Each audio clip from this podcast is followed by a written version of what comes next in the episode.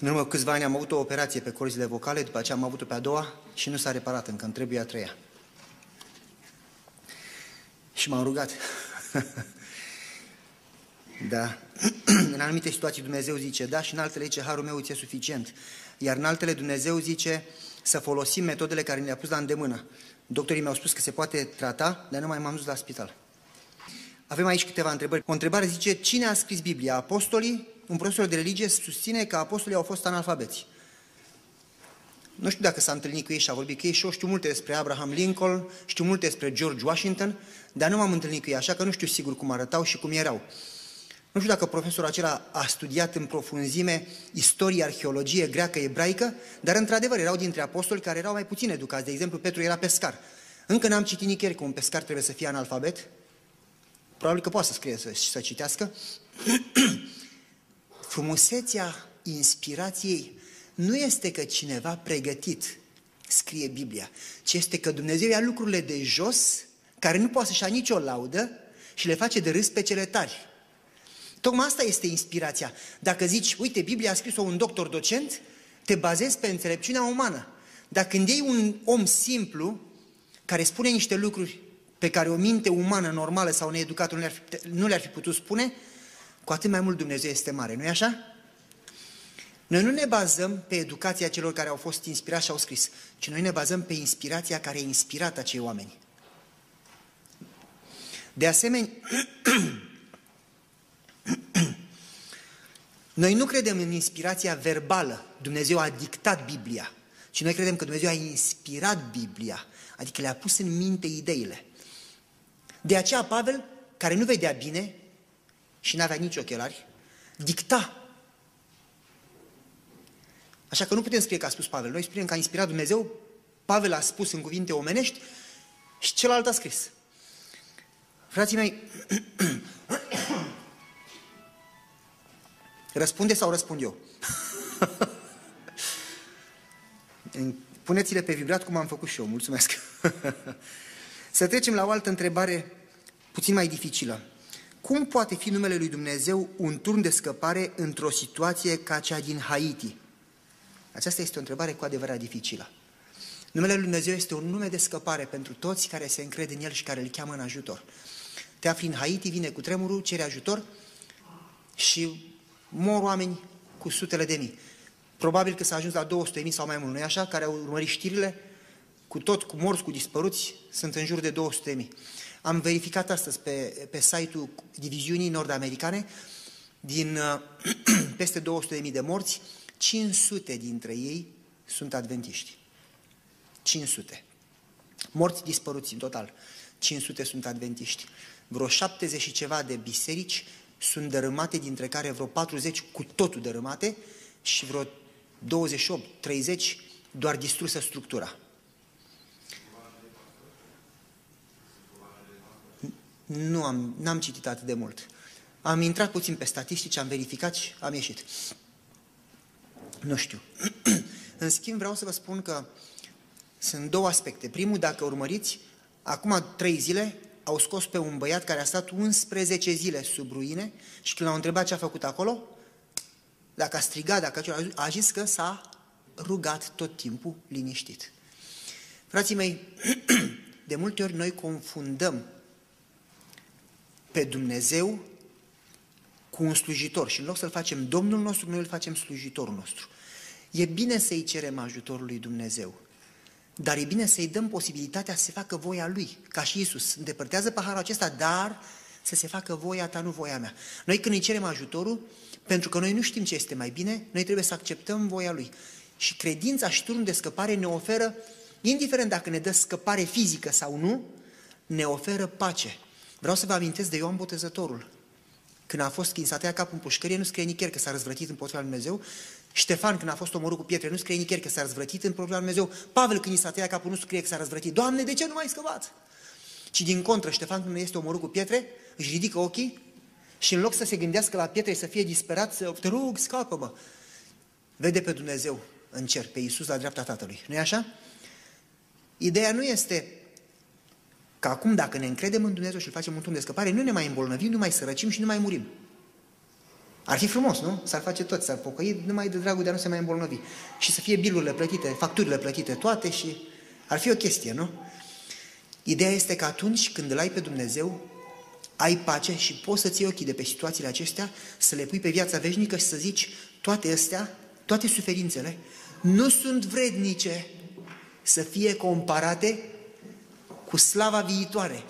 Indiferent că trăiesc, că mor, nu mă interesează, este un câștig și una și alta, atâta timp cât rămân în Hristos. Pentru că, indiferent că trăiesc sau mor, eu nu mai trăiesc pentru mine.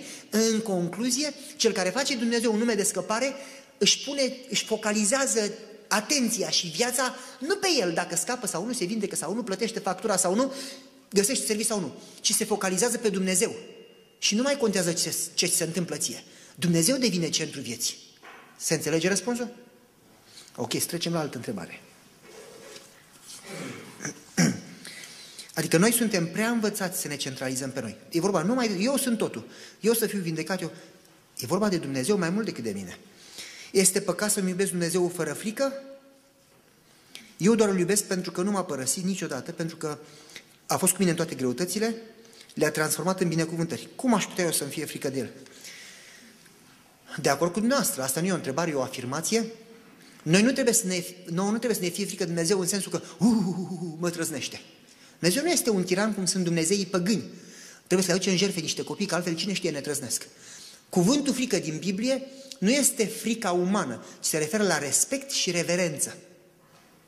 Nu că ți-e frică de el și-l asculți de frică. Aia nu e iubire. Ci că îl iubești atât de mult că te temi să-l întristezi. Cum aș putea să fac una ca asta soției mele? Cum aș putea să fac una ca asta tatălui meu? Îl iubesc atât de mult, mai bine aș muri decât să-l supăr. E respect care vine din iubirea adevărată. Nu e vorba de frică, mi-e frică de Dumnezeu și de aia îl ascult. Dacă vă e frică atât de tare câteodată, păi aduce și o jertfă. Cine știe, aduceți un bivol, ceva, să-l îmbunăm, să nu se supere. Când vede sângele, poate îi trece supărarea. Noi nu avem un Dumnezeu din ăla. Dumnezeul nostru e un Dumnezeu bun, plin de bunătate, îndelung răbdător. Trecem mai departe. Te pregătești foarte bine pentru un examen, te rogi la Dumnezeu și când îți de rezultatul, ai pierdut. de ce? Păi cred că la prima întrebare am răspuns și la a treia, când am vorbit de la a doua, de Haiti, cred că am dat răspunsul și aici. Se prea poate să te pregătești bine pentru examen, să te rogi și Dumnezeu să aibă alt plan pentru tine. Când zici facă-se voia ta, după ce ți-ai făcut partea ta, lași și pe Dumnezeu să-și facă partea lui. Nu trebuie să te bași tu să-i faci partea lui, să-i spui lui ce să facă, că poate nu știe. Lași pe Dumnezeu și spui încrederea în El chiar dacă nu înțelegi. Punctul 2. Dacă Dumnezeu este centrul vieții tale, examenul cade pe locul 11 sau 12. Nu? Eu știu că e ușor de zis. Dar credința Credința nu e atunci când înțelegi lucrurile, ci atunci când nu înțelegi. Vreau să ne ocupăm puțin de rugăciunea de mijlocire. Care este rostul rugăciunii de mijlocire? O să vă citesc un paragraf, după care explicăm puțin. Ascultați cu atenție ce e aici, aici. Rugăciunea este canalul prin care puterea lui Dumnezeu este primită. Noi suntem o armată de mijlocitori. Ce suntem noi?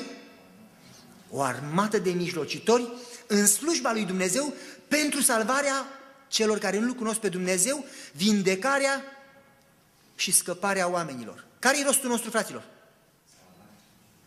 Ok, trecem mai departe. Fiecare, ascultați cu mare atenție, e un paragraf extraordinar de puternic, care se oferă în serviciul lui Dumnezeu fără rezervă. Vreau să repet cuvintele astea două. Fără rezervă. Primește putere nemăsurată pentru a obține rezultate nemăsurate. Pentru ce? Pentru a lucra pentru cei din jur, nu pentru el însuși. Vreau să vă spun, Iisus n-a venit pentru el. Dacă era să vină pentru el, nu venea. Stătea acolo. Iisus a venit să salveze pe cei care erau pierduți. Deci, fiecare care se oferă fără, fără rezervă în serviciul lui Dumnezeu, primește putere fără măsură pentru a obține rezultate fără măsură. Puteți să vă imaginați vreodată cuvântul ăsta, rezultate fără măsură. Wow! Rezultate fără măsură. N-am ajuns acolo, nu-i așa? Pentru a lucra pentru salvarea celor care nu-L cunosc pe Dumnezeu. Și acum un lucru așa care o să vă, nu o să vă placă prea mult, dar e ok. Dacă ne supărăm, noi nu, nu trebuie să ne supărăm, că noi suntem copiii lui Dumnezeu, nu? Iar nu mai găsesc cursorul. frate. Ok, l-am găsit. Auziți. Noi nu suntem aici să cântăm cântece, să ascultăm predici și să discutăm subiecte religioase. Să plătim zecime și să așteptăm pe Iisus să vină să ne salveze pe noi. Noi suntem chemați să fim o preoție aleasă, lucrând pentru salvarea celor care nu-L cunosc pe Dumnezeu. Aceia care lucrează pentru alții, cum a făcut Iisus, sunt cei care vor fi mântuiți. Nu spune că e păcat să ascultăm o predică sau să dăm zecime, că e păcat să mergem la adunare. Dar spune că asta nu e singura noastră ocupație. Am fost chemat aici, mergem la adunare, suntem binecuvântați. Vai, ce frumos a fost fratele meu, ce m-a ca și gata. Avem o slujbă, avem o chemare, avem o lucrare.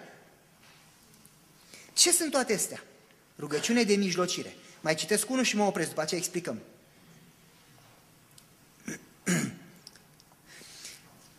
Review Herald, august 28, 1888, pagina 11. Alege încă un suflet, roagă-te pentru el. Și încă un suflet, roagă-te pentru el. Prin rugăciune zilnică, cu statornicie, fără oprire înaintea lui Dumnezeu, prezintă suflet după suflet în rugăciune sinceră, ca Duhul lui Dumnezeu să-ți dea înțelepciune cum să lucrezi pentru ei și să poată lucra împreună cu tine pentru salvarea lor. Nu e frumos? Acum vreau să vă spun, să trec puțin la, la explicare. În rugăciunea de mijlocire, cineva poate să zică, bine, dacă nu te rogi, Dumnezeu nu lucrează pentru ei. Ba da, Dumnezeu lucrează pentru ei. Numai că lucrează doar El. Pentru că Iisus însuși spune, satana a cerut să vă cearnă, dar eu m-am rugat pentru tine, îi spune lui Petru, pentru voi. În concluzie, ce făcea Iisus? Ce era aia? Rugăciune de mijlocire. Și noi avem un mare preot care face mijlocire pentru noi și care are milă de noi. Nu este ca cei de pe pământ care nu ne înțeleg. Deci este mijlocire. Vreau să spun că rugăciunea de mijlocire face câteva lucruri. Primul lucru, ne pune pe noi la dispoziția lui Dumnezeu să ne deschidem, să vedem ce vrea El de la noi în lucrarea pentru salvarea altora. În al doilea rând, îi dă ocazia lui Dumnezeu să lucreze, pentru că Dumnezeu este un Dumnezeu drept și nu poate să forțeze pe nimeni. Și când un om zice nu, dacă Dumnezeu ar forța, satana ar zice, pe atunci mă bag și eu. Așa, în cuvinte simple de justiție universală, când tu te rogi, îi dai ocazia, ocazia lui Dumnezeu să mai lucreze unde nu mai putea lucra. De aceea trebuie rugăciunea de mijlocire să fie zilnică. Te rogi totdeauna, niciodată nu renunți. Am cunoscut o bătrână într-una din bisericile mele care mi-a tot zis, m-am rugat de 20, de 30 de ani, de 40 de ani pentru copilul meu și Dumnezeu nu mi-a răspuns. Ce să fac? Răspunsul a fost simplu. Continuă. Păi până când? Până mori. Nici o zi să nu te oprești. Nici o zi. Pune-l înainte lui Dumnezeu în fiecare zi. Roagă-te să facă Dumnezeu orice ar fi, numai să salveze. Chiar așa orice, chiar așa orice. Cum? Chiar orice? Chiar orice. Păi și dacă îl costă viața? Mai bine viața asta decât veșnică, nu?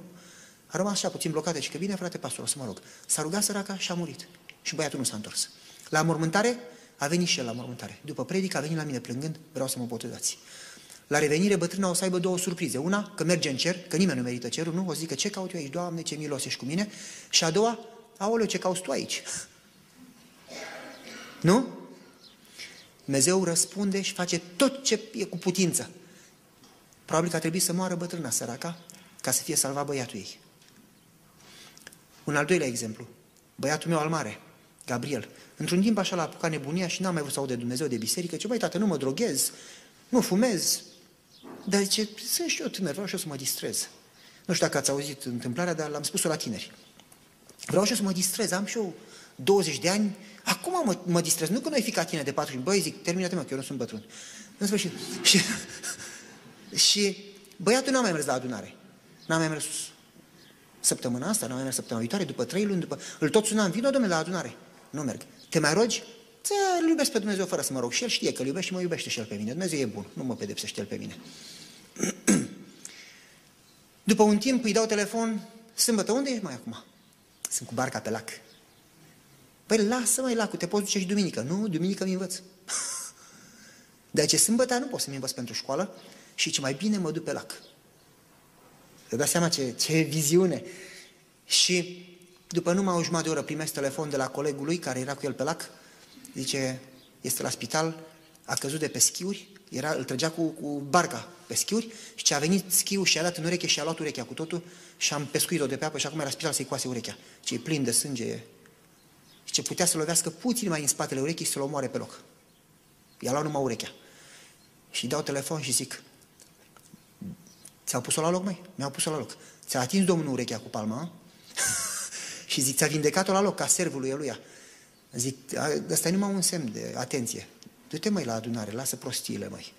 Și da, dar îmi pierd fericirea. Zic, nu mai, altfel ți-o pierzi, așa nu ți-o pierzi. Dumnezeu nu ți-a fericirea. Uite, eu mă duc la biserică și sunt fericit. Zic, da, tu când ai fost tânăr, ce ai făcut? Păi zic, n-am făcut mai nărozit ca tine, du-te la biserică, eu m-am dus tot timpul. Peste câteva luni, zice, gata, acum mă duc, mă îndrept. După ce s-a vindecat urechea, s-a vindecat și dorința de a se mai duce la adunare. S-a uitat, s-a, s-a, s-a, s-a răzgândit. Se duce băiatul, din nou, și a început puțin să și... Zice, doar o bere, că doar nu contează o bere, nu? Te mai rogi? Nu mă rog, n-am timp să mă rog și n-are rost, că dacă mă rog trebuie să mă schimb și n-am de gând să mă schimb încă. Măcar era sincer, că unii dintre noi tac din gură, dar el spune aici, îți dai seama, dacă mă duc la rugăciune, trebuie să mă schimb și eu nu vreau să mă schimb, așa că nu mă duc la rugăciune. Te duci la biserică, nu mă duc, studiez, nu studiez. Și ne-am început să mă rog pentru el cu soția, ne rugam într-un mod extraordinar, ne rugam zi și noapte, tot timpul ne rugam și pe drum conduceam mașină și ne rugam. Și la un moment dat îmi dă telefon și spune, tati, eram pe drum, veneam spre casă și am adormit la volan și conduceam cu vreo 80 ceva de maile pe oră, aia în jur de 150 la oră, așa, 140-150 și am adormit la volan și când, când am deschis ochi era să dau într-un stâlp de beton care ține podul. Am tras de volan, s-a dus mașina învârtindu-se 300 de fit și a sărit într-un nou prăpastie, cam așa o, o vale de pe drum care cobora 27 de fit. Asta e împărțit la 3, cât vine? Cine știe geografie? 9. Uh, vreo 9 metri cădere liberă în noroi. S-a scufundat mașina în noroi până la mijlocul geamurilor. Și zic, ce ai făcut, mai? Păi ce, ce să fac? N-am deschis geamul să nu intre noroiul și în mașină, că era destul pe din afară. și ce ai făcut după aceea? Păi am dat telefon de pe celular și am stat aici vreo șase ore până a venit cu o macara să mă scoată. Ce m-au tras cu macaraua și zice, mașina merge așa, cum merge, dar merge. Și zic, măi, puteai să mori acum, ți-a salvat Domnul viața. Ce gata, mă întorc cu totul, Dumnezeu mă iubește, a fost milos cu mine, mă întorc cu totul. Păi ce a reparat mașina, ce credeți că a făcut? Să vă explic sau știți? La fel. Dumnezeu este îndurător, este plin de răbdare. Peste câteva luni îmi dă telefon și că mai, uite ce am făcut. Am adormit la volan și am dat în patru mașini, am făcut praf, nu-i ajungea una. Pang, pang, pang, pang, una după alta, le-a, le le luat ușile la toate și aripile. Distrus patru mașini. Zic, uite că îți repar tu mașinile, nu ți le mai repar. Să plătești tu acum asigurarea, că eu nu ți-o mai plătesc. Gata, acum mă pocăiesc, dacă Domnul mă ajută să rezolv pe asta, că n-am de unde să o plătesc, dacă mă ajută, nu mai fac în viața mea. Și am spus, Gabi, să ții minte, Dumnezeu te iubește. Dumnezeu a luat numai puțin mâna, Dumnezeu nu te lovește. Satana vrea să te distrugă. A luat numai puțin mâna să vezi cum e fără el. Și a, cu măsură, a ținut, a, a ținut acolo numai că puțin mai departe. Și a zis, atât. Dar când te depărtezi de el și Dumnezeu își ia mâna de tot, ești dus. Ce gata, tati, mă întorc. După câteva luni, ce credeți că s-a întâmplat? Mai rău. Nici nu mai răspundea la telefon, că îl mustra conștiința, că știa ce îi spun. Într-o zi, în loc să se ducă sâmbătă la adunare, băiatul se duce cu foruilerul pe munte. Știți ce este foruilerul? O motocicletă cu patru roți, din aia de teren. Cum? ATV, ATV, da. All Terrain Vehicle, se numește vehicul pentru orice fel de teren. ATV-ul. Și băiatul se duce pe munte și colegii, cu minte mai normală la cap, ce băi, stai prea abrupt, nu urcă mai aici, dar el mai curajos așa, deci eu urc și pe aici. Se dă înapoi, jiu, și o ia în sus pe munte. A fost atât de abrupt că motocicleta se întoarce peste el și îi prinde capul între motor și stâncă. Și ia partea dreaptă a capului, o zdrobește. Bucăți de os pe stâncă, bucate de os ieșită prin ochi și așa mai departe. L-au dus la spital, mi-a dat telefon colegului, zice, e în comă, vorbesc cu doctorul, zice, cred că două ore mai are, n-avem ce să-i facem. Acum eu cu Dana fac o paranteză. Am ajuns la un moment dat așa de disperat, începusem să albim, ne durea, mă durea stomacul și inima numai când mă gândeam la ce face băiatul meu. Și el îmi spunea, dar n-am făcut nimic grav, doar nu mă droghez. Nu omor pe nimeni, nu fur nimic, doar așa că nu vreau să mă rog. Pe mine mă durea faptul că el nu are o relație cu Dumnezeu. Știam în ce pericol este. Și am început să ne rugăm cam în felul ăsta. Doamne, zilnic, cât o trăi, o să mijlocesc pentru copilul meu, fă indiferent ce ai de făcut. Orice metodă, nu mai întoarce înapoi. E o rugăciune grea pentru un părinte să zică orice metodă. E puțin cam mult orice metodă, nu? Parcă aici, Doamne, fi blând cu metodele. În clipa aia, soția mea, când ne-am spus vestea, săraca s-a dus, nu mai știa nici să vorbească. Aoleu, ne moare copilul, aoleu. Am avut pace, am, am, am primit o pace la Dumnezeu în inimă și am zis, N-a murit până acum, n-a murit. Eu cred că e răspuns la rugăciunea aia, folosește, Doamne, fă orice ar fi. Nu mai scapă Și zic, ai încredere în Dumnezeu. Ne-am suit în mașină și am coborât 12 ore din Wisconsin în Tennessee. Am condus, nu opream decât la benzină.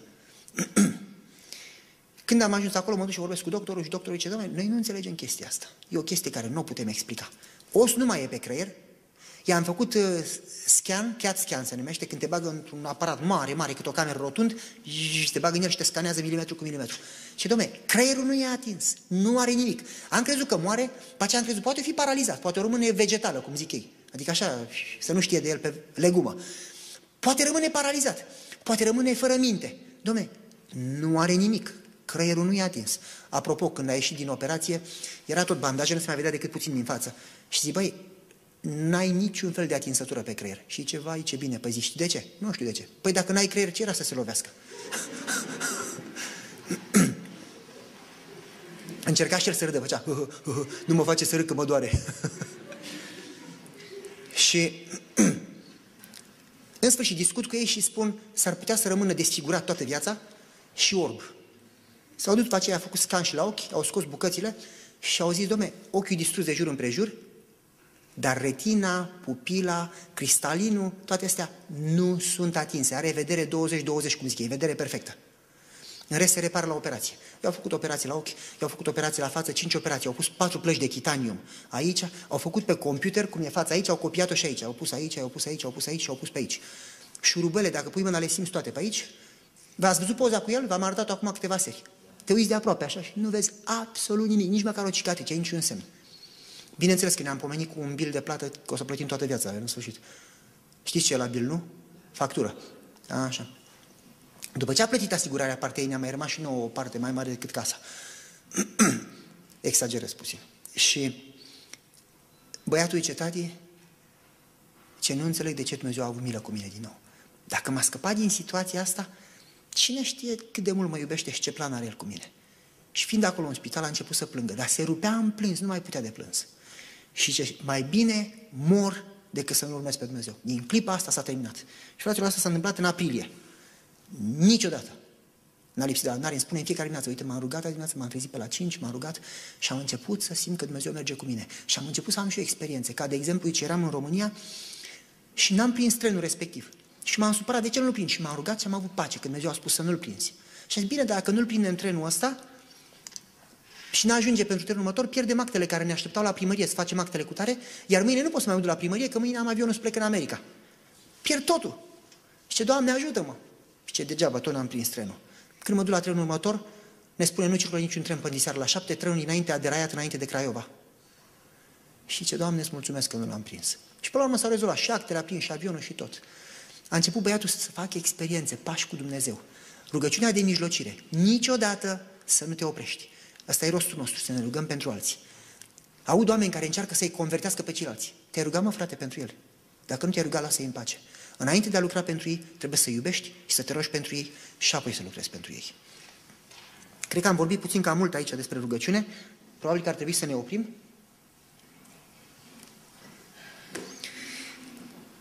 Așa cum spunea fratele Mihai, pasul noastră, întâlnirile noastre au trei părți. Prima parte răspunde la întrebări, a doua parte despre rugăciune. A treia parte vorbim despre cele zece promisiuni. Mulțumesc! În sfârșit, cineva a zis cum îmi place mie, cele zece promisiuni. Mulțumim! Aseară n-am reușit să, să discutăm decât pe a treia. Acum o să încercăm să o atingem pe a patra și pe a cincea dacă ne ajută timpul. O doamnă din Hawaii care mergea la o anumită biserică și avea ceva tradiții locale, care nu mi-am acum cum se numesc, dar pe lângă faptul că mergea la o biserică creștină, nu sunt sigur ce fel de biserică creștină, să-i fost, nu știu, baptist, ortodox, pentecostal, uh, presbiterian, metodist, nu știu, dar pe lângă faptul că mergea la o biserică creștină, dânsa avea ceva rude în familie care, din moș strămoș, aveau și ceva legături cu credința băștinașe, care avea legătură cu spiritele și cu anumite chestii, cu fum, cu tobe, cu minuni, n-am, nu știu să explic, în sfârșit. Dânsa are un vis și în visul respectiv spune, am visat în fiecare zi pentru câteva săptămâni, adu-ți aminte să sfințești ziua sabatului. La care dânsa zice, păi o sfințesc de când sunt mic, o sfințesc. Ce să-mi aduc aminte? După câtva timp, a început să întrebe, de ce continui să visez acest vis dacă eu sunt în regulă? Vreau să mă opresc aici, înainte de a povesti ce s-a întâmplat mai departe. Cunosc pe doamna aceea personal, s-a mutat în America pentru ultimii ani din viață, a murit nu de mult în urmă, 104 ani. Aduți aminte, o să luăm să citim în Biblie, în Exodul, capitolul 20, versetul 8 la 11. Dacă aveți Biblia, vreau să deschideți împreună cu mine.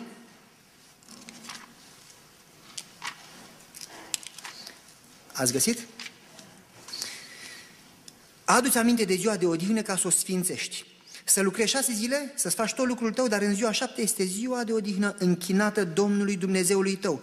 Să nu faci nicio lucrare, nici fiul tău, nici fica ta, nici robul, nici tu, nici, așa mai, nici robul tău, nici roaba ta, nici străinul care este în casa ta, căci în șase zile a făcut Domnul Cerului, pământul mare, tot ce este în ele, iar în ziua șaptea s-a odihnit. De aceea a binecuvântat-o și a sfințit-o. Cuvântul aduți aminte în ebraică nu este cuvântul de a... se traduce în două feluri. Nu este cuvântul de a memoriza ceva. Unul zice în traducere, nu cumva să uiți. Probabil că Dumnezeu nu i-ar, nu le-ar spus oamenilor să uite dacă știa că nu uită. Eu nu spun copilor mei să, să mănânce, că știu că mănâncă totdeauna și dacă nu-i pun eu, mănâncă tot timpul, ca niște lupi. Le spun să-și facă lecțiile, că lecțiile uită să le facă. Mă înțelegeți? Probabil că Dumnezeu nu le-ar fi spus, nu uita, dacă știa că nu uită. Știa că o să uite, de aia le-a spus. Dar se mai traduce într-un fel, și anume, când sculptezi cu dalta și ciocanul, nu când scrii, print, cum zic englezii, când tipărești și scrisul e în tuș sau în cerneală, ci când sculptezi de scrisul este gravat.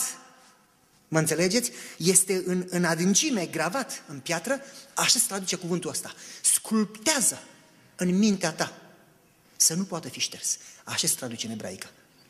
Să gravezi în mintea ta ca nu cumva să uiți. Să gravezi în mintea ta lucrul acesta. Gravează în mintea ta ziua de odihnă soții sfântă. Vreau să trec așa repede, puțin peste câteva elemente pe care le știm esențiale. Deci că în șase zile Dumnezeu a creat cerul, marea, pământul, toate care sunt pe ele, deci face referință înapoi la creațiune, și vreau să mă întorc puțin la creațiune. La creațiune și să, să prindem aici un lucru foarte ciudat pe care nu știu dacă l-ați înțeles, dacă l-ați înțeles, praise de lor. Dacă nu, îl înțelegem acum. Dumnezeu la creațiune a creat în ziua întâia, ziua a doua, ziua a treia, ce a creat în ziua a șasea mai la sfârșit? Omul, nu e așa? Și după ce l-a creat pe om, ce urmează? Se termină săptămâna creațiunii și începe sabatul. Și Dumnezeu ce face? Zice, s-au, după, s-au uitat, toate erau bune, a terminat creațiunea și s-a odihnit. Acum, Dumnezeu nu are nevoie de odihnă, din câte știu eu, că Dumnezeu nu obosește. Probabil că a făcut-o cu un scop, care o discutăm de el în seara asta. Dumnezeu s-a odihnit.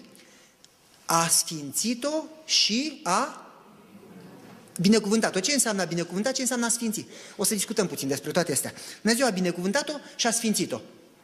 Dumnezeu vine cu binecuvântări și o pune deoparte. Sfințit acolo înseamnă pus deoparte, separat, pentru un scop sfânt, nu te atingi de ea, nu e a ta. E pusă deoparte. Asta așa sale tale, asta e al lui Dumnezeu. Nu cumva să o iei că fur de la Dumnezeu.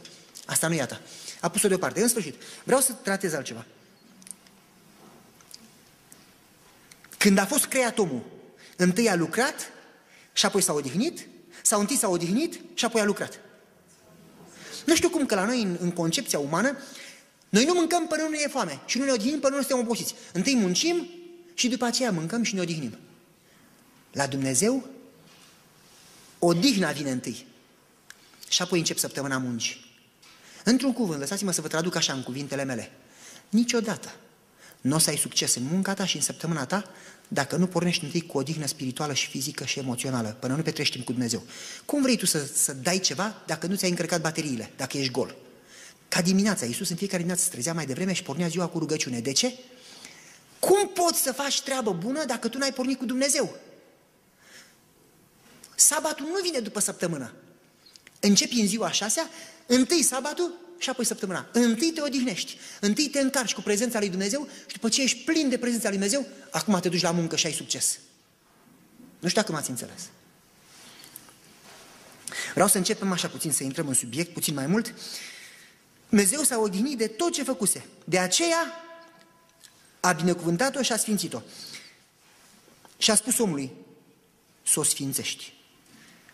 Cum poți să sfințești un lucru care este deja sfânt? Nu? Să sfințim numele Domnului, să sfințim sabatul. Păi dacă Dumnezeu a sfințit-o, eu un om păcătos, cum pot să o mai sfințesc? Păi e deja sfântă. Cuvântul de acolo nu este hagios, a sfinți, hagiazo, care înseamnă să o sfințești în viața ta. E sfântă, e deja sfântă, stai liniștit, nu trebuie să o sfințești tu. Sfințește-o în viața ta. Trecem puțin mai departe, încercăm așa să le facem pe amândouă în seara asta. Când zice că Dumnezeu a dat omului să o, să o sfințească, să se odihnească în ea, în ebraică zice cadou I-a dat-o omului ca un cadou, ca un gift, cum zice, i-a dat-o ca un cadou. Este cadoul lui Dumnezeu, este, cum se zice, ziua de naștere. Când eram așa mai mic, părinții mei n-au făcut niciodată o zi de naștere, că ziceau, ăsta e lucru păgân, nu facem ziua de naștere. Și pe mine mi-era cam ciudă, pentru că toți prietenii mei, când era ziua lor de naștere, părinții le făceau tort și ai mei nu făceau tort. Și nu mă interesa în ce zi, dar să facă tort! Și am zis, tata, băi, dar cam an, când e ziua mea de naștere? Și tata zice, ziua ta de naștere e sâmbătă. Cum mă, că eu nu am născut sâmbătă, m-am născut într-o miercuri la 5 și 20. Ce stai să explic. Ziua ta de naștere nu vine o dată pe an, vine săptămânal. Și am stat, zic, stai puțin să ne gândim. Deci în fiecare săptămână, toată săptămâna alerg, n-am timp de nimic. Ce sâmbătă, când vine sâmbăta, la începutul sabatului, mai cât a face prăjituri în fiecare săptămână. Nu e așa? Zic, așa este. Și face și tort, așa este. Face mâncare bună, așa e. Voi îmbrăcați în hainele cele mai bune, așa e. Mergem la biserică împreună, ne închinăm, așa e. După biserică, ce facem? Păi mergem prin parc și ne plimbăm. Și stăm de vorbă și vă spun poveste, așa e. Îți place? Da, îmi place. După aceea ce facem? Păi mergem la adunare. După adunare ce facem? Mergem acasă și ne jucăm. Ok. În ce zi din săptămână fac eu treaba asta cu voi? În niciuna că ești ocupat, mergi la serviciu. Ok. Aia e ziua ta. M-ați înțeles? În sistemul iudaic, dacă vorbiți cu evrei, până în zi de azi, deși sabatul n-a fost dat evreilor, pentru că Adam săracul nu era evreu. E primul om creat, a fost tot ce vrei, și român și tot ce vreți, că din el se trag toți. Dar în sistemul iudaic, evreii consideră sabatul ca cea mai frumoasă zi. Și o fac așa încât copiilor de-abia să o aștepte. Să zic, ah, când vine odată sabatul?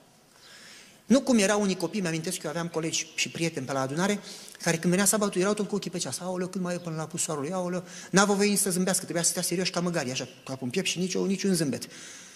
Pentru că era păcat. Nici cum, să nu te gândești să zâmbești. În sabat trebuie să fii trist. Păi eu am înțeles că sabatul trebuie să fie o desfătare, să fie bucuria ta. Te întâlnești cu Dumnezeu. Era sărbătoare în Israel când era sabat. Dumnezeu nu-și cere să fii trist, Dumnezeu își cere să te bucuri. Bineînțeles că ai grijă ce fel de bucurie, nu? Ideea este că e, urau sabatul și biserica. Ajungeau la adunare și aoleu, când trece odată. În sistemul iudaic, sabatul este ziua cea mai binecuvântată, în care copiii știu că mănâncă cea mai bună mâncare, se îmbracă în cele mai frumoase haine, părinții au timp de ei, stau de vorbă cu ei, se plimbă cu ei, se joacă cu ei. Auziți dumneavoastră, cum soții sfântă? Deci acolo am zis să-ți amintești de ea, adică să o gravezi în mintea ta. Dar hai să vedem cum putem noi să o ținem sfântă. În primul rând, de ce să o ținem? Păi, frații mei, discutam cu cineva și spunea, nu contează ce zi, ții una ca să te odihnești. Păi dacă eu când m-am împrietenit cu Dana, m-aș fi dus în orice zi, ea ne întâlnim joi la ora două la ruinele romane. Și eu m-aș fi dus, da, domnule, eu sunt punctual și țin la tine, vin, dar vin marți la ora două să alegea praful de prietenia noastră. Nu numai cu Dana, unde vreau să am o relație serioasă, adică o căsătorie pe viață, nu numai pe un an. Cu șeful meu. Dacă șeful meu mă cheamă marți la birou, Goia, la ora 8 dimineața ești la mine. Și eu zic, gata, domnule, am înțeles și mă duc vineri. Păi mai am servit. ce credeți? Nu știu cum de ne permitem noi cu Dumnezeu. Nu? În sfârșit, să, în Psalm 99 spune că Dumnezeu locuiește între, ruhim, între heruvim și Dumnezeu este sfânt. Asta este, dacă vreți, deschide și citiți. Vreau să citesc versetul următor, unde ajung în Psalmul 11 cu 4. Acolo vreau să ajung. Auziți, în Psalmul 11 cu 4. Ok. Ați găsit? Ați găsit? Mă așteptați-mă și după mine? ok, am ajuns, am trecut prea mult. Gata, am ajuns acolo. 11 cu 4. Domnul este unde? Încă o dată, unde e Domnul? Ok. Primul verset a spus că Domnul este sfânt. Și acum spune că Domnul este în templu, care cum este templu? Mă vreau să vă pun o întrebare. Dacă Domnul n-ar fi în templu, ar fi templu sfânt? Moise s-a plimbat 40 de ani prin pustia aia, prin aceleași locuri. Și într-o zi vede un rug care ardea și nu se termina de ars. Și când se duce mai aproape, ce îi spune vocea de acolo? Scoateți încălțămintea din picioare că pământul pe care calci este un pământ sfânt. Vreau să vă întreb, credeți că era pământul ăla sfânt? Am fost și eu pe acolo. Și nu era nimic sfânt, vă rog să mă credeți. Pietre uscate, nimic. Și mărăcini uscați. nimic verde, nimic sfânt. Ce făcea locul acela să fie sfânt? Prezența lui Dumnezeu face templu sfânt. Prezența lui Dumnezeu, când se coboară, templul ăla de pietre care n-au nicio valoare, dintr-o dată devine sfânt. Frații mei, cum poți să sfințești sabatul? Ziua sabatului nu e o zi deosebită. Așteptați, nu vă supărați acum, ă, fratele ăsta zice erezii. în sine nu are 25 de ore, are tot 24. Ce face ziua aceea să fie deosebită? E ziua lui Dumnezeu în care El vine cu prezența Lui și îți dă o întâlnire și spune șase zile sale tale. Ziua asta e ziua mea în care vreau să petrec timp cu tine. Dacă mă iubești, dacă vrei să-ți petreci veșnicia cu mine, stai o zi cu mine. O zi în care avem părtășie. O zi în care eu și cu tine petrecem timp de calitate și ne cunoaștem unul pe altul. Vreau să vă citesc un paragraf. Ceea ce face un lucru sfânt este prezența lui Dumnezeu. Nimic altceva nu poate să sfințească. Stând în prezența lui Dumnezeu, vom deveni din ce în ce mai sfinți, schimbați în imaginea și în chipul lui. Îmi traduc din engleză. Stând în prezența lui Dumnezeu. Uh, vreau să vă spun că unii oameni spun așa, că sabatul e sfânt pentru că nu lucrezi în sabat. Păi dacă ei pe elenești care nu lucrează nicio zi, la ei toate zilele sunt sfinte, probabil. Le sfințesc pe toate. Sabatul nu e sfânt pentru că nu lucrezi, că nici farisei nu lucrau. Sabatul e sfânt pentru că vine Domnul acolo. Poți să nu lucrezi duminica sau lunea sau marțea sau joia. Nu înseamnă că le sfințești sau vinerea sau chiar sâmbătă. Nu înseamnă că nu o sfințești pentru că nu te duci la lucru. La un moment dat Iisus a lucrat sâmbătă, în sensul că a venit la el un paralitic, sau a venit la el un orb, sau a venit la el, vă amintiți? Și Iisus a vindecat și fariseul, băi, de ce vii faci vindecări în sabat? Că asta nu e un accident, a dat mașina în el și moare, hai repede să-l vindecăm. Ăsta a fost bolnav 40 de ani, poate să mă aștepte o zi. De fapt, Iisus a făcut câte minuni în sabat? Câte? Nu, a făcut câteva, un număr clar. Șapte. Toate șapte au fost cazuri cronice. Niciuna dintre ele n-a fost ceva așa, o, o urgență. Toate au fost cazuri care puteau să mă aștepte o zi. Dar Iisus a considerat că sabatul este pentru a ajuta. Vreau să trec puțin mai departe.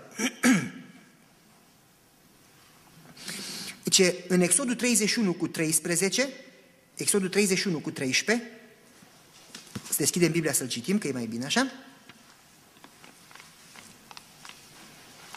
L-ați găsit?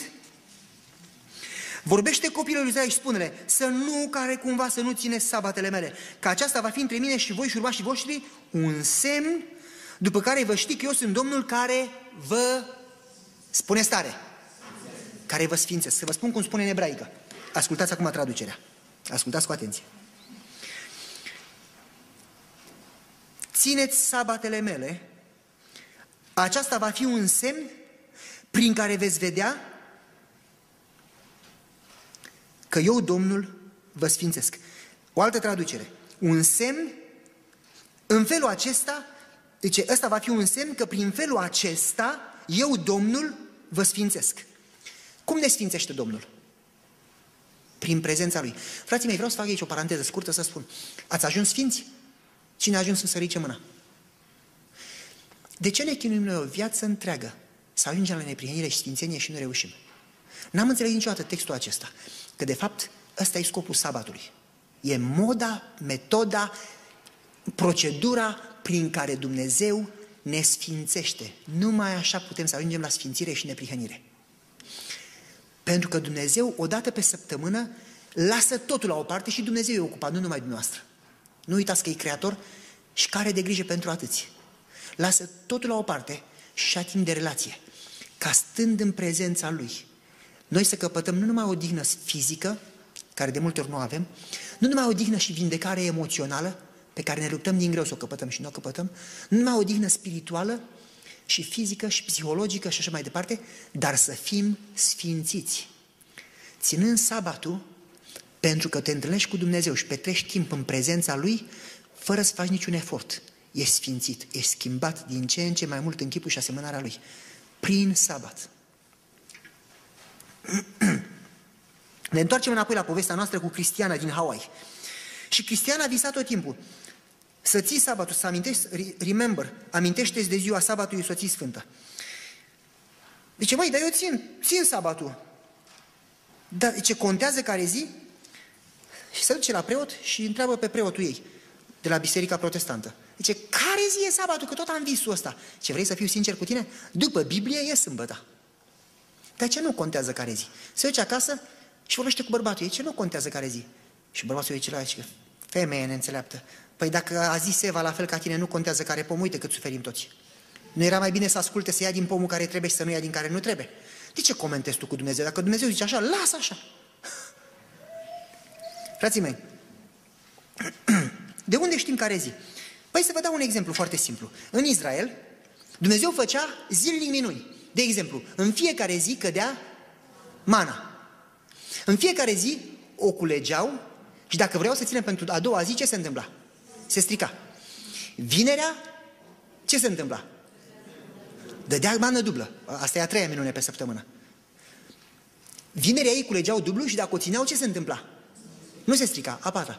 Sâmbăta nu cădea mană. nu e așa? Am dreptate. Înmulțit cu câte săptămâni sunt într-o lună sau așa, înmulțit cu câte luni sunt într-un an, înmulțit cu 40 de ani, eu am ajuns așa și am făcut o socotare, dacă am greșit vă rog să mă corectați, nicio problemă, nu mă supăr, 6240 de minuni. Eu cred că n-a isa niciun izraelit care să meargă, să scapine în cap, aoleu, care o fi sâmbăta. Cred că era foarte clar, nu? Care fi sâmbăta? Domne, căci că în fiecare zi să culegi. Vinerea culegi o măsură dublă, sâmbăta, spune textul, să nu iasă cumva să calce sabatul meu, să culeagă. Vineri fierbe și aveți de fiept, coace, coace și aveți de copt, sâmbăta să nu ieșiți. Și băi, care o fi sâmbătă? Hai să ne gândim. Păi era simplu, nu cade mana. Săptămâna de săptămână, 40 de ani. Și noi aici încă nu știm, păi duceți-vă și întrebați, că ei știu. Auziți ce zice acolo? Exodul 16, de la versetul 4 înainte vorbește despre mană, la versetul 21, 16 cu 21, Exodul 16 cu 21,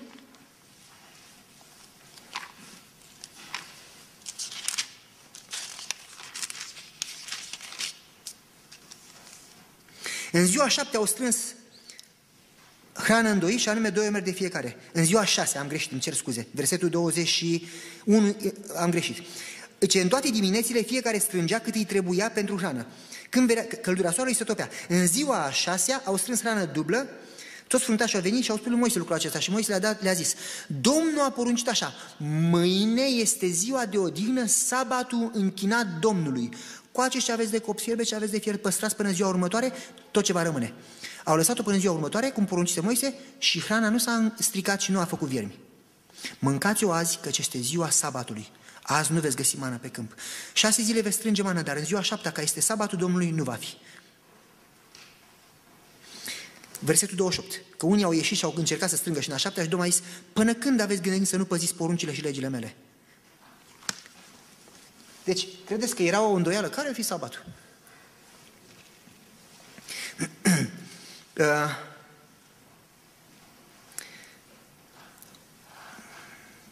Probabil că cineva o să zică, de fapt în Exodul 20 spune că sabatul este un semn între noi și Dumnezeu, din nou același verset. Care dintre noi ar zice probabil că bine, asta a fost în Vechiul Testament, dar de unde știm în Noul Testament? Eu cred că sunt destule versete care se explice care este și Noul Testament. O să ajung la partea mai, mai plăcută imediat.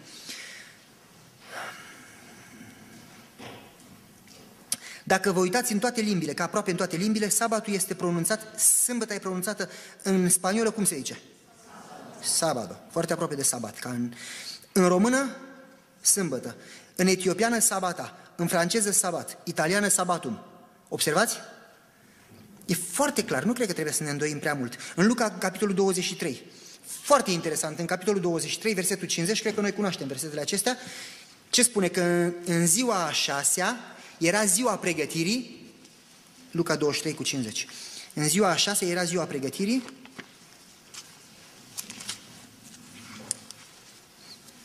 Ați găsit cumva? 23 cu 50. Auziți. Poftiți? Ok. Treceți mai departe. Versetul 54. Era ziua pregătirii și începea ce zi? Ziua sabatului. Iisus a, răst, a fost răstignit viua, vinerea, ziua, cum o numim noi? Vinerea mare, vinerea pregătirii. A înviat duminica, prima zi din săptămână, care o numim noi Duminica Învierii, și zice că în ziua șaptea, versetul 56, s-a odihnit după lege. Acum unii zic să sărbăm ziua morții, unii serbează vinerea, căci că moartea e importantă că ne-a salvat. Sunt de acord 100% că moartea e importantă, nu puteam fără ea. Unii serbează învierea, că zice că învierea e importantă, că dacă nu învia, nu înviem nici noi. Sunt de acord că învierea e importantă? Și alții serbează sabatul, pentru că așa s-au și Iisus, așa a serbat și Iisus, așa au serbat și apostolii și așa scrie în Biblie. Vreau să vă pun o întrebare. Iisus după înviere spune că a petrecut câte zile cu ucenicii? 40 de zile. Asta nu e un lucru mic. Dacă Dumnezeu însuși a spus și a scris în piatră să ții ziua sabatului. Deci probabil că Iisus, dacă considera că ăsta e un lucru atât de important și că s-a schimbat, probabil că Iisus trebuia în cele patru zile să vă zic, ați auzit că s-a zis să nu uitați sabatul, de eu vă spun, de aici înainte țineți duminica. Scriu undeva că Iisus le-a atras atenția, băi, este un lucru foarte important, vedeți că eu am schimbat aici. Nu credeți că Iisus ar fi schimbat dacă era nevoie? Deci ne întoarcem înapoi la, la, la Cristina și se duce săraca după ce vorbește cu preotul, după ce vorbește cu bărbatul, se duce și începe să ia Biblia și începe să studieze. Găsește versetele astea, se gândește și spune, ce rost are să țin sabatul? Așa că zice, Domnul țin, dar cu ce mă ajută pe mine sabatul? Și bărbatul zice, femeie, cum vrei tu să-L înțelegi pe Dumnezeu? Tu te și ține și vezi tu cu ce te ajută. Și aici, n-ai dreptate, eu nu o să văd niciodată, că eu sunt oarbă, eu sunt om. Și atunci roagă-te și întreabă pe el. Se pune Cristina pe genunchi și începe să roage. Doamne, Tu care mi-ai dat visul ăsta atâta timp, de ce să țin sabatul? Învață-mă. Deschide Biblia și vede acolo, ca să știți că eu sunt Domnul care vă sfințesc. Și se face lumină în inima ei și zice, niciodată n-a reușit sfințenia, m-am chinuit toată viața să renunț la niște păcate. Ia să încerc să țin sabatul, să vedem dacă Domnul mă poate sfinți. Spune dânsa, spunea dânsa, câțiva ani în urmă, ce din ziua aia până azi am ținut sabatul și nu numai eu, și copiii mei și toată familia mea. Și am ajuns să prețuiesc sabatul mai mult decât toată viața la un loc. Deci în sabat e cel mai bun dar care mi l Dumnezeu. Am pace de toate problemele, nu mai am stres, simt că Dumnezeu mă vindecă, stau în prezența Lui, mă rog, studiez, ce Dumnezeu îmi dă pace și ce atâta putere îmi dă în sabat, că toată săptămâna pot să merg cu El. Și apoi spune dânsa un lucru foarte important, zice, nu pot să înțeleg pe frații mei care doar nu muncesc, ei nu țin sabatul. Ce sabatul ții nu când nu muncești, ci când stai în prezența lui Dumnezeu. Că Dumnezeu nu ți-a dat sabatul numai ca să te odihnești. Că te duci după muncă și un pui de somn și te-ai odihnit. Dumnezeu ți-a dat sabatul ca să petrești timp cu El, să ai relație cu Dumnezeu. Dumnezeu vrea să fie cu tine. Ați înțeles cum se ține sabatul, nu? Auziți, frații mei, eu am 14 cu 15, dacă mă iubiți, veți păzi poruncile mele. Matei 15 cu 3. Ați renunțat la poruncile lui Dumnezeu în favoarea tradițiilor omenești. Matei 15 cu 3, ar trebui să-l citim, că sună puțin mai bine în, în, în, decât dacă îl traduc eu din engleză. Matei 15 cu 3.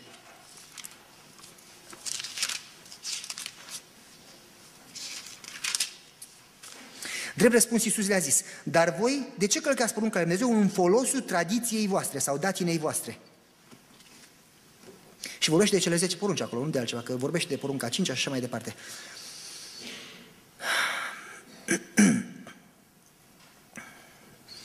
Spunea dâns așa, din, vă spun din, din ce ne povestea, că mi-am scris.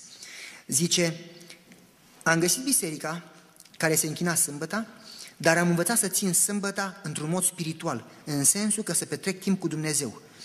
Deci eu și familia mea ne-am bucurat totdeauna în sabat, pentru că ne-am întâlnit cu Dumnezeu, ne-am făcut timp să ne rugăm împreună, să studiem, să vorbim despre Biblia lui Dumnezeu și apoi în liniște să medităm în prezența lui Dumnezeu. Am înțeles din ce în ce mai mult că sabatul are rostul de a-L cunoaște pe Dumnezeu. Vreau să fac o paranteză. Și a-L cunoaște pe Dumnezeu este viață veșnică. Sabatul are rostul de a te ajuta să-L cunoști pe Dumnezeu ca să te sfințească, ca să ai viață veșnică. Spunea dâns așa, știu că răscumpărătorul meu mă va salva. Nu pentru că am ținut sabatul, ci pentru că am ajuns să-L cunosc și să mă încred în El. Când o să vină Domnul, probabil și cred din inimă, că atunci când cei înviați vor fi înviați și Cristina o să fie înviată. Nu o să zică, vezi că m-a salvat Domnul că am ținut sabatul. Sabatul nu salvează pe nimeni. Și o să zică, vezi că am reușit să-L cunosc pe Domnul și pentru că îl cunosc și îl iubesc, mă iubește atât de mult că m-a salvat? M-ați înțeles?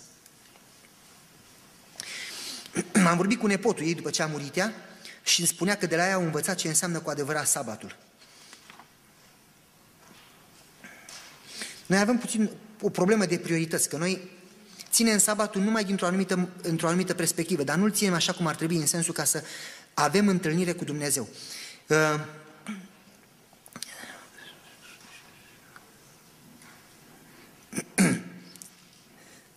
Auziți, zice aici așa, când Israel a lucrat, când Israel erau robi în Egipt, erau munciți, deci în timpul când erau sclavi, zilele dimineața până seara, e un paragraf, nu este din cărțile inspirate, ci din, dintr-o altă carte scrisă de unul din profesorii mei. Deci, munciți ca robi, îmi traduc din engleză, deci, nu, la un moment dat nu li se mai dădeau nici măcar paie, trebuia să iasă singuri pe când să-și caute paiele. Zice, ce credeți că a fost pentru ei când Dumnezeu le-a spus să țină sabatul, să odihnească o zi pe săptămână? Și apoi dânsul face o paranteză și explică acolo frumos, zice, nu cred că a fost niciunul supărat că trebuie să se odihnească în sfârșit. Să vezi izraeliții când mergeau cu mâna, a, oleu, ce mă fac, trebuie să mă odihnesc acum. Nu? Cred că au fost foarte fericiți. Așa spuneam eu, îi spuneam unui coleg de-al meu, băi, eu mă bucur că am sâmbătă. Duminica am de la cezar, sâmbătă al Dumnezeu, eu mă odihnesc două zile pe săptămână și tu le muncești toate șapte mai. Eu mă bucur, adică cât mai mult. Dacă s-ar putea să iau acela salariu să mă odihnesc trei, ar fi mai pomenit. Vreau să vă spun așa o paranteză, fiecare eveniment din istoria Universului s-a petrecut într-un sabat. Dacă nu credeți, citiți cu atenție Biblia. Ieșirea din Egipt, când au fost eliberați din sclavia egipteană și sclavia păcatului, a fost într-un sabat. Citiți cu atenție. Poruncile le-au primit la Sinai într-un sabat. Când au primit, au intrat în țara promisă și a căzut Ierihonul, a căzut într-un sabat. Deci s-au învârtit șase zile în jurul cetății. În ebraică zice în ziua a șaptea, aici sabat, cum zice, șabat. În sabat au căzut zidurile cetății. Vreau să vă mai dau un exemplu din viitor. Când o să mergem la cer, o să călătorim șase zile. Și în ce zi credeți dumneavoastră că o să mâncăm împreună cu Isus și o să intrăm în, în, în, în împărăția promisă? Fraților, Dumnezeu a creat sabatul să ne amintim totdeauna că e cel mai frumos dar. În sabat ești eliberat, în sabat te odihnești, în sabat ești vindecat, în sabat primești o odihnă spirituală, o odihnă emoțională, o odihnă fizică, o odihnă de toate naturile. În sabat petrești timp cu Dumnezeu, în sabat ești iertat, în sabat ești făcut neprihănit, în sabat ești mântuit, în sabat ești salvat. E singura zi în care primești toate darurile cerului. E în interesul tău să nu o refuzi. Atunci îl primești pe Dumnezeu și când vine, El vine cu toate darurile împreună. Nu o să iei darurile fără dătător. Nu merge. Când vine El, El vine cu darurile. În sabat, când primești pe Dumnezeu, primești cerul în întregime în Dumnezeu. Nu ce? Că în Isus primim toate lucrurile. Nu? Dacă l-a dat pe Isus, cum ne va da în Isus toate lucrurile? Pentru mine salvatul este o binecuvântare, fraților. E cea mai mare bucurie. Deși un pastor lucrează și sâmbătă. Când eram în armată, mi-am că a venit la mine Tufeanul, chema un locotenent major, ce băi, Goi, aici nu merge cu pocăința, băi. Noi știm cine ești. Noi avem rapoartele tale, știm și ce mănânci. L-am întrebat atunci puțin așa mai mișto, dar știi când plac murăturii? Și zice, știm și ce mănânci. Deci aici nu merge. După câteva săptămâni, Sâmbătă ne cheamă, în fiecare sâmbătă m-am ascuns, când în wc când în magazie, când încolo, când încoa, am cam scăpat. După câteva săptămâni, ce vine la mine și ce hai afară. Mă duc afară, ce hai după mine. Mă duc după el, erau acolo toți, vreo 51 de soldați, toată, două plutoane, toată compania. Și ce drepți, toată lumea drepți. Și ce goia, pentru luptă culcat. Și da, nu văd niciun inamic. Ce-ți imaginezi? Zic, imaginează și tu că m-am culcat. Ce vin avioane inamice, m-am uitat în sus, domnule, nu vine niciunul. Maschează-te, zi, mai mascare naturală, ninja. Aștept până mă maschez cu zăpadă. la un moment dat, zice, sap o groapă să te ascunzi în pământ. Și m-am gândit, eu nu sap gropi astăzi. Dacă vreți, sap una mâine. Sap câte vreți, sap una pentru fiecare. Ce nu, sap una acum. Eu nu sap gropi astăzi. Zice, aha, ești ambițios cu mine. Nu, nu sunt ambițios. În fiecare zi din săptămână muncesc. V-am făcut gardul unității, v-am făcut drumul unității, v-am reparat magazia, v-am pus geamul la muzeul unității. Niciunul din soldații ăștia nu au muncit. În fiecare zi muncesc. Astăzi e ziua lui Dumnezeu. Azi mă odihnesc. Și ți arăt eu odihnă, las că te învăț eu minte. Și a început să înjure, odihna ta și cu tare și cu tare și cu tare, las că te învăț eu minte, să văd eu Dumnezeu care te scapă. Când ai zis așa, zic, hop, nu mai e vorba de mine acum.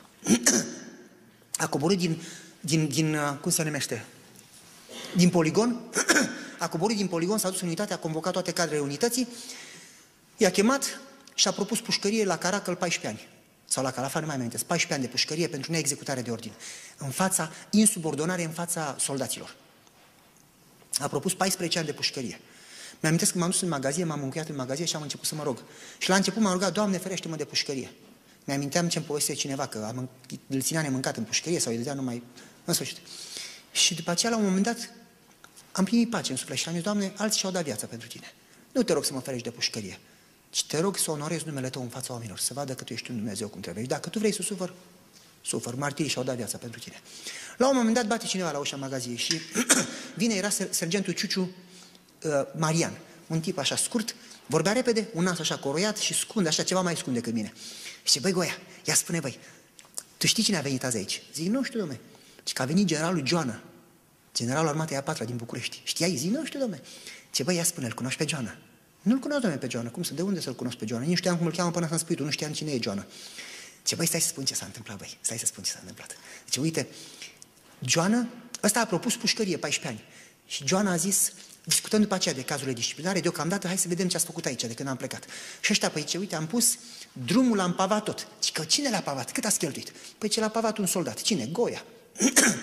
Deci am schimbat și în muzeu, am, tot muzeul am acoperit, toate armele alea vechi. Unitatea din Râmnicu Vâlcea era înființată de Alexandru Ioan Cuza, așa de veche.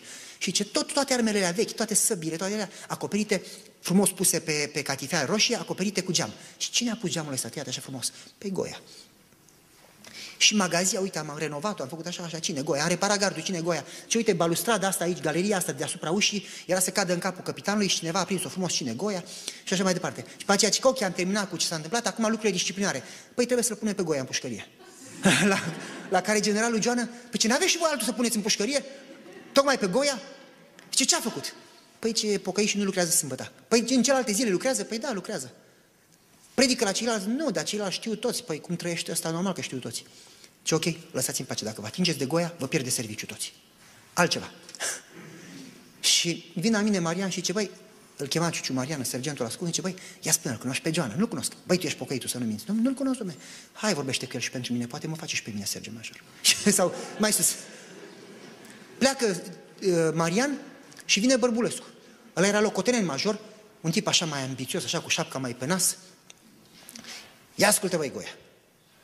Îți dau niște bilete de voie să duci acasă. Vorbești și cu Joana pentru mine. Pleacă Bărbulescu, vine Vulpoi. Goiță. Poți să vorbești tu cu Joana pentru mine? Din ziua aia n-am mai făcut armată. În fiecare zi mergeam în oraș, în fiecare sâmbătă plecam acasă. La ziceau, hai, e vinerea, cară-te. Păi zi, nu mai am bilete de tren, nu mai am bani. Îți plătim noi, îți dăm noi din ăla de armată, cum se numește? Foaie de drum. Foaie de drum? Nu mai du-te. Dar stai și tu în telefonul Joana să-i spui că o duci bine. Că, domne, eu nu-l cunosc pe Joan, dar pe cine cunoști? Eu cunosc pe altcineva mai mare. Aoleo, dă-i lui telefon. Zic, în fiecare zi vorbesc cu el. Frații mei, sabatul este cea mai mare binecuvântare care ne-a dat Dumnezeu. E darul lui Dumnezeu încă de la creațiune. Satana n-ar vrea să beneficiem de darul ăsta. Și oamenii îl pierd. Tocmai darul lui Dumnezeu. Cum ar fi fost când Ana vrea să întâlnească mine să o fi refuzat? Păi de-abia așteptam să mă întâlnesc cu ea. Cineva mă întreabă din când în când cam cât timp să petrec cu Dumnezeu. Păi credeți că faceți program? Doamne, am pentru tine o oră. Păi eu mă gândeam, nu știam cum să fac să petrec tot timpul cu Dana. Și când stăteam cu ea, îmi puneam ochii pe ea și nu mai vreau să vorbesc, că vreau să, să o admir cum este, ca să nu uit că nu sunt cu ea. Și mă uitam cum sunt ochii, cam așa. Închideam ochii și îmi imaginam ochii. Cum sunt obrajei, cam așa. Închideam și îmi imaginam, ca să pot să fac pictura așa în minte. Cum este bărbița ei, cum sunt buzele ei, cum... Și când mă duceam acasă, închideam ochii și mi imaginam toată, o vedeam acá acum în față. Sabatul e când stai cu Dumnezeu și îl absorbi caracterul și bunătatea Lui și te bucuri de prezența Lui și de sfințenia Lui și de iertarea și de mântuirea și de tot ce ți-a dat Dumnezeu și când pleci rămâi cu Dumnezeu în minte toată săptămâna. Cum să pierzi când Dumnezeu vine și tu nu te duci la întâlnire? Nu e vorba că, aoleu, trebuie să-l ții. Nu e o greutate, e o binecuvântare. E ocazia în care te întâlnești cu Dumnezeu. E un dar. Vreau să trec, aoleu, e 9 și 20. Vreau să trec la porunca a cincea. La promisiunea sau făgăduința a cincea. Și era nemaipomenit de frumos acolo, dar nu e nicio problemă. Mai continuăm sau ne oprim? Mâine. Nu reușim să facem două pe seară, nu știu dacă le terminăm. Nu stau mai multe zile, am biletul de avion luat și în ziua în care ajung acasă mă mut în Kentucky. Deja e tot împachetat, așa că... Frații mei, o să încercăm să le terminăm. O să încercăm, trebuie și noastră să veniți la timp și să... Noastră ați venit la timp, probabil că noi n-am venit la timp. trebuie să ne străduim să începem la timp. Mă rog ca Bunul Dumnezeu, în bunătatea și mila și răbdarea Lui, să ne ajute pe toți să înțelegem valoarea prețioasă a meditației, a rugăciunii, a studiului, a trăi în prezența lui Dumnezeu, a sta în prezența lui Dumnezeu. Nu e nimic mai frumos. Dacă noi ne numim creștini și nu cunoaștem Dumnezeul nostru și Mântuitorul nostru, nu suntem creștini decât cu numele. Să ne ajute Dumnezeu să-L cunoaștem. Amin.